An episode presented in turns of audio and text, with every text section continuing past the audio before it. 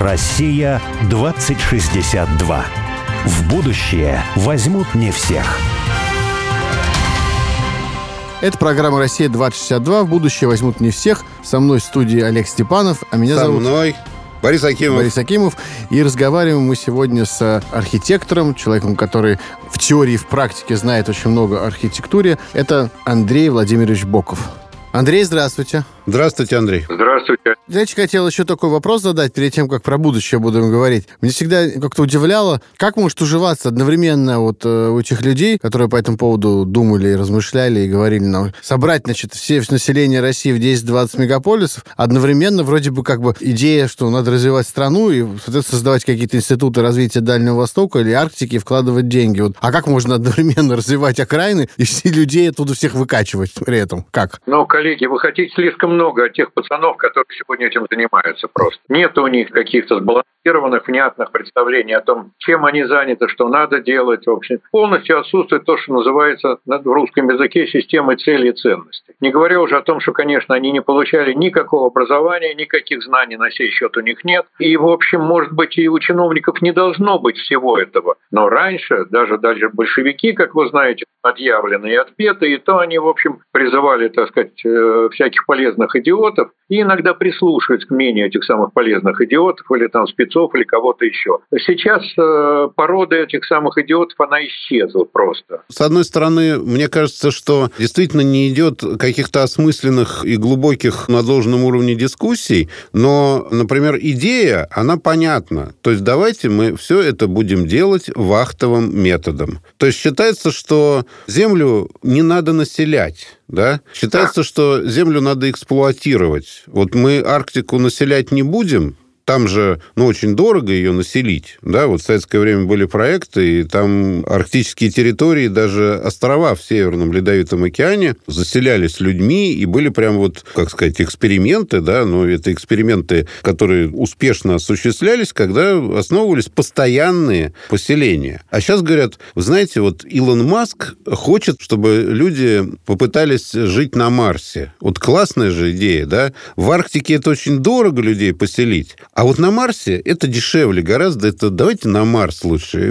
Классно же Илон Маск предлагает. А здесь мы будем жить в мегаполисах. Арктика – это вахта, а на Марсе мы будем жить постоянно. Во-первых, давайте по поводу Арктики, по поводу вахтовых методов и всего этого хозяйства. Да, действительно, как вы знаете, лозунг советской власти сводился к тому, что мы не можем ждать милости от природы, а мы должны взять все и так далее, и так далее. И где-то там, будут яблони цвести, и, в общем, советский человек может жить и на острове Врангеля, и где угодно. И действительно, эти попытки делались, но попытки эти, как мне представляется, были не столь успешны и удачны. Вы знаете, что начали строить дорогу вдоль Северного моря. Да, все это было, и много других было всяких проектов. И мы были не одиноки в попытках, в общем, подобного освоения пространств или территорий с такого рода климатом, с такого рода климатическими особенностями. И вложили огромные средства, огромные усилия, и огромное число людей этим было занято, и верили в это, и так далее, пока, наконец, мы не поняли, что эти усилия тщетны, они абсолютно не оправданы. И наша, условно говоря, страна, которая занимает, кто-то считает 18 миллионов, кто-то считает 19, кто-то 17,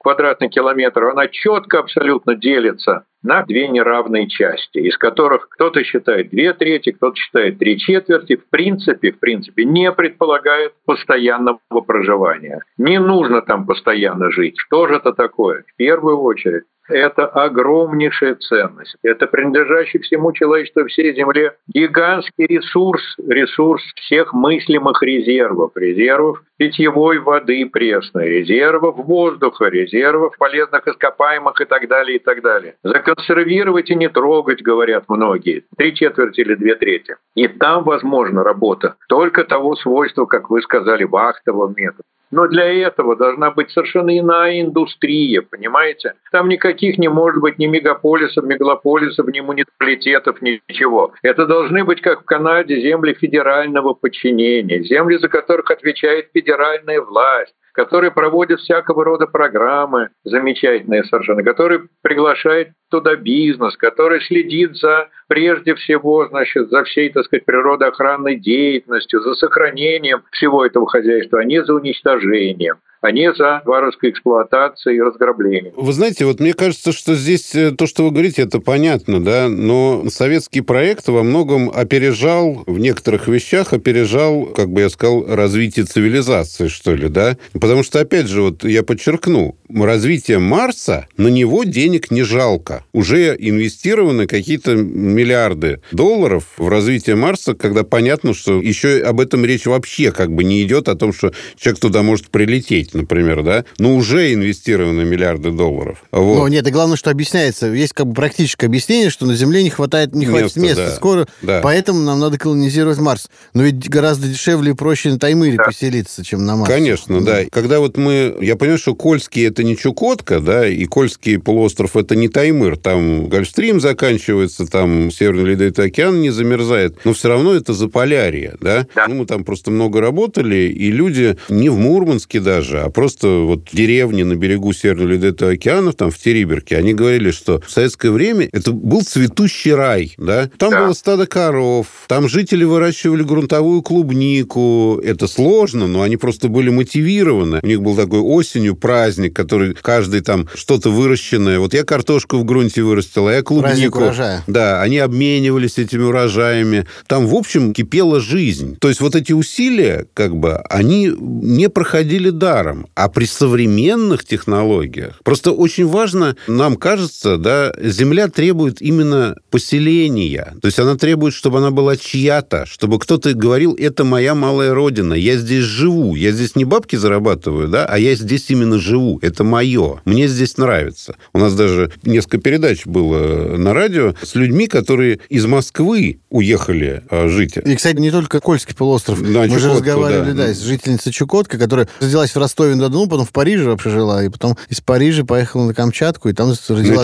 На Чукотку, да, и там двоих детей родила, и, в общем, с мужем там живут, счастливы вроде. Красноярский край, удивительное образование. Но что общего у Красноярска и у Норильска, понимаете? Они живут абсолютно, как бы сказать, в разных ситуациях, в разных обстоятельствах. Один регион не может состоять из столь несовпадающих образований. Не может, понимаете? Да, существуют иногда связи дополнения, но это не связи дополнения. Практика показывает, что, в общем, ни Норильск от Красноярска не зависит, ни Красноярск от Норильска особо. Значит, это совершенно искусственное образование. Вот провели так при советской власти эти границы, ничем, в общем, особо не мотивированные. А мотивированными границами являлись бы те, которые отделяли бы пространство, которые благоприятствуют вот такому поведению, о котором вы говорили, которое вы описали, да, с клубникой, с грунтовой картошкой и так далее, которые не благоприятствуют этому. Но есть одно существенное исключение. Есть народы, малые народы. Есть такие субэтносы вроде поморов, вроде тех русских людей, которые живут по берегам Белого моря, живут на протяжении столетий, живут замечательно. И вот для этих людей надо создавать непременно все условия нормального проживания. Единственное, я бы не распространял на них все те жестокие законы, которыми регулируется жизнь в более благоприятных местах. То есть не брал бы с них, условно говоря, такие налоги, понимаете? Не брал бы там, условно, с якутов и с явенков, значит, столько, сколько, так сказать, мы можем брать в местах, в принципе, более продуктивных. Я вообще говоря... пошел бы дальше. Я бы вообще со всех тех, кто за Уралом, тоже бы налогов не брал. И сослюсь я при этом на опыт тех же Соединенных Штатов, которые в свое время столкнулись с проблемой Калифорнии. Когда вдруг выяснилось, что вот та Калифорния, которая сегодня в ВВП, мы представляем, сколько и как он выглядит, да, которая была проклятым, абсолютно гиблым, загнивающим местом. Все там, студенческие всякие волнения, бунты, там, дикие социальные какие-то проблемы, финансовые проблемы и так далее, и так далее. И они просто реализовали программу такого развития, обновления этой территории, этого региона. И в итоге за 30 лет получили то, что получили. И мы можем получить из Сахалина, Камчатки, Приморья не хуже и даже, может быть, и более интересное нечто. Вы изначально тоже сказали такую очень интересную мысль, я считаю, которую надо подчеркнуть. То есть, с одной стороны, люди хотят жить в центре города, а с другой стороны, люди хотят жить вне города, они хотят жить близко к природе, ну, условно говоря, в деревне, да? Я просто вспомнил с этим размышления таких замечательных советских, ну и российских архитекторов, да, Гутнова и Лежавы, которые были лидерами проекта «Новый элемент расселения», о том, что вот средневековый город с его квартальной застройкой и с его такой человеческим измерением, да, где все в пешеходной доступности находится, да, где сообщество имеет такой размер, что эти люди могут друг друга знать, они реально лично могут с друг другом общаться. Вот это, ну, какое-то органичное образование, да, с одной стороны. Когда это начинает разрастаться, ну, я огрубляю, да,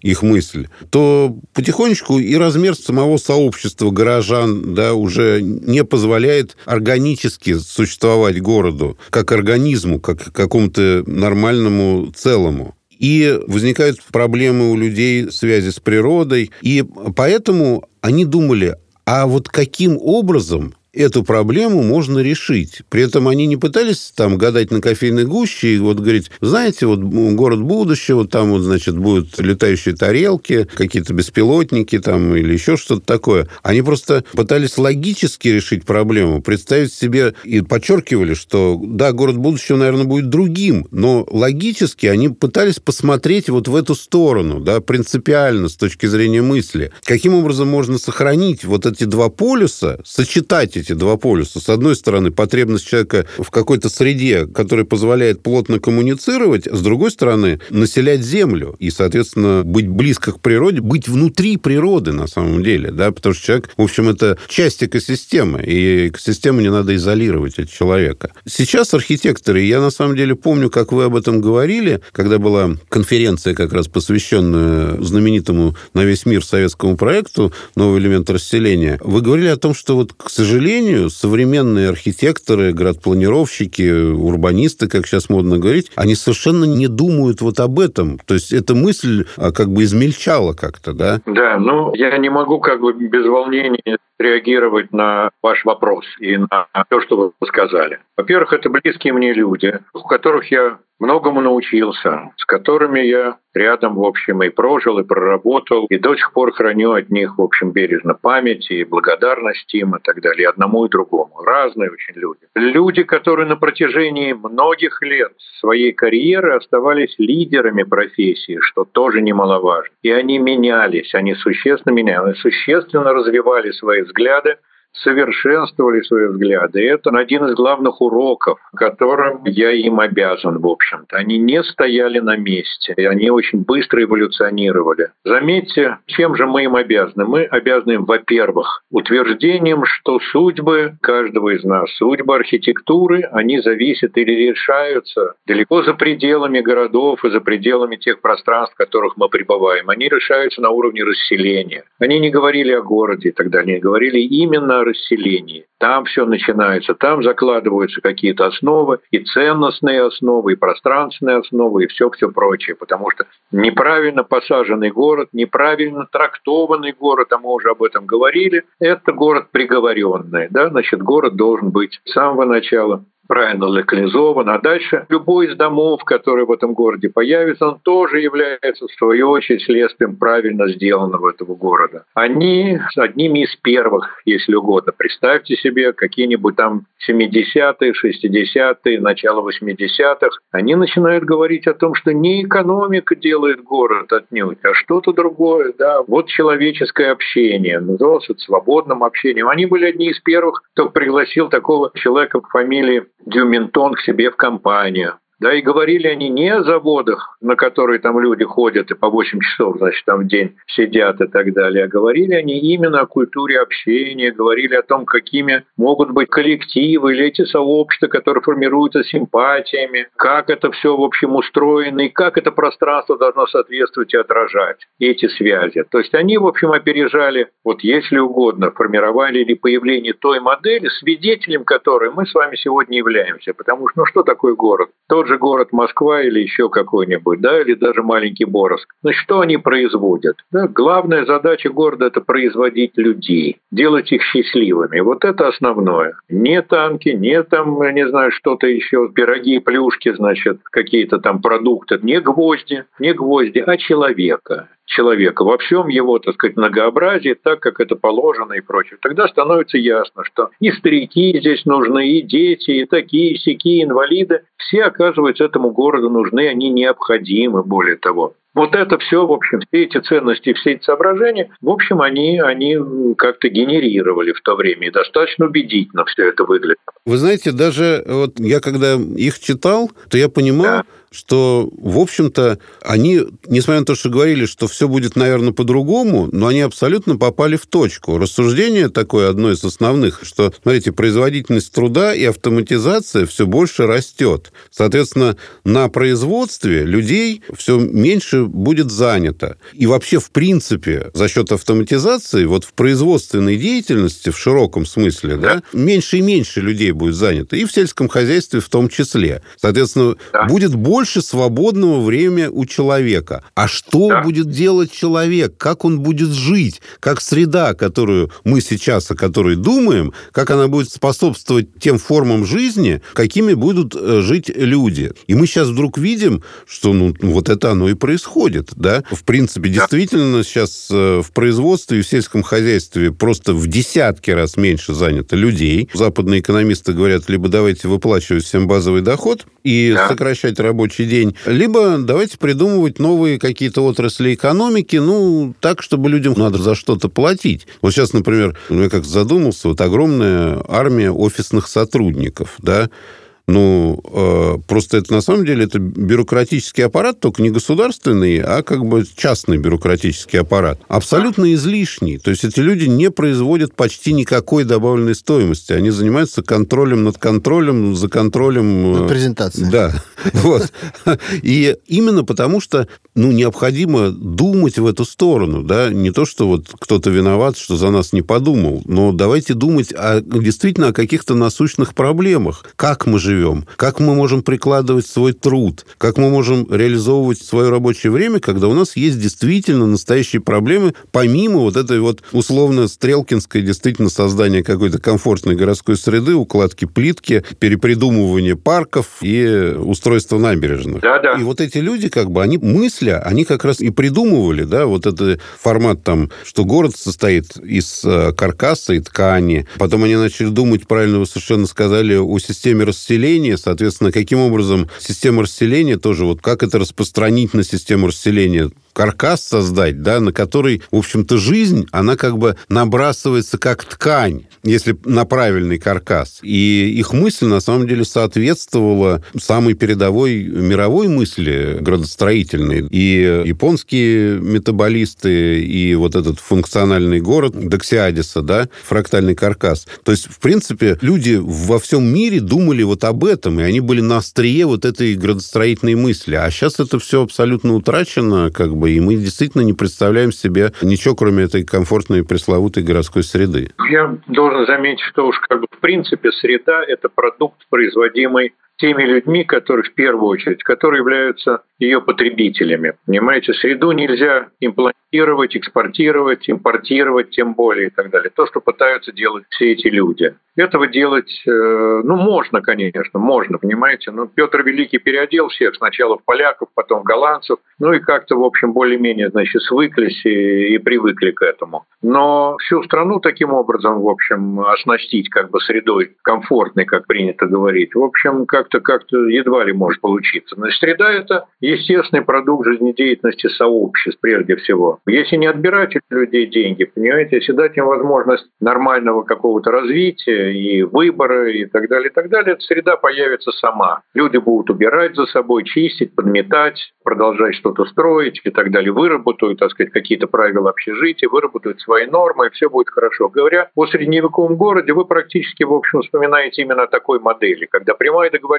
между соседями вела к появлению, в общем, очень такой человеческой какой-то атмосферы и человеческого состояния пространства. Размерности, соответствует, нашим параметрам, шагу тому-сему, другому и прочее. Все это, конечно, к сожалению, было разрушено. Разрушено прежде всего появлением вот этих гигантских многоквартирных домов, огромных спальных районов и так далее.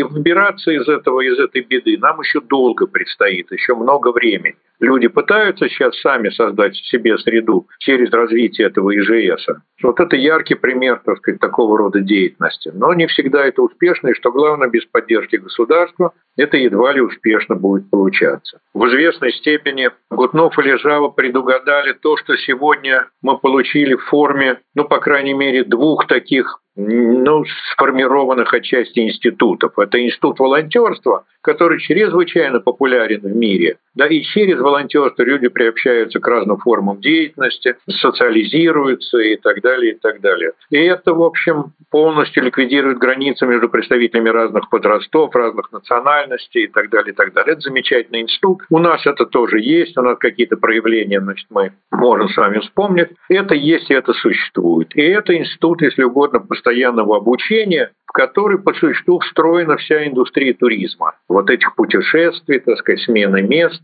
сезонных ли, там еще каких-то, более частых, более редких и так далее. Вот эти путешествия, смена мест, это тоже очень характерный показатель. Вообще говоря, мы движемся в том же направлении, в котором идет весь мир. Вы знаете, что в тех странах и в тех местах, и в тех сообществах, где существует, ну, скажем так, развитый рынок доступного жилья, люди меняют жилье где-то порядка 4-5, иногда 7 раз по разным странам. У нас это происходит не так часто, но будет происходить явно гораздо чаще. Потребность в этом есть, и с развитием рынка жилья, я думаю, так сказать, эти показатели будут также меняться. Андрей, такой более устремленный в будущее, что ли, хотя это такой ретро-футуристический, что ли, вопрос, как раз связанный с тем, что Лежава как разрабатывала его, видимо, команда, когда они говорили о линейном городе, который будет простираться вот от Балтики до Владивостока, такой гигантский город линейный, который вот они вместо блинов мегаполиса увидели, планировали и как-то фантазировали на эту тему. Что вы думаете про такой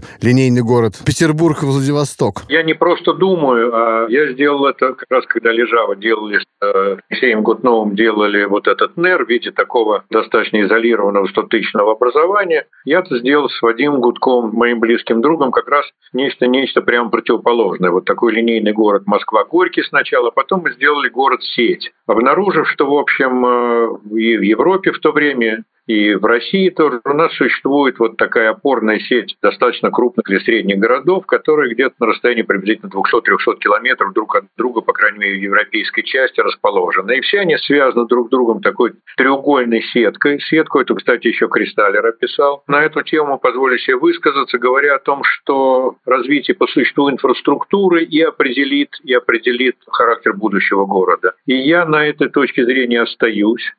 Я не думаю, что линейный город естественен, понимаете? Вот некие коридоры расселения, да, это то, что уже сегодня сложилось, что уже есть некая реальность, но не линейный город в том виде, в котором его рисовал Милютин, рисовал его там Иван Леонидов, потом рисовал Илья. Это красивый плакат. Это, как вам сказать, такие работы нужны обязательно. В общем, для этого существуют визионеры, для этого существуют фантазеры, для этого создана наша профессия архитекторов. Если мы не будем рождать такие глупости, то мы никому не будем нужны.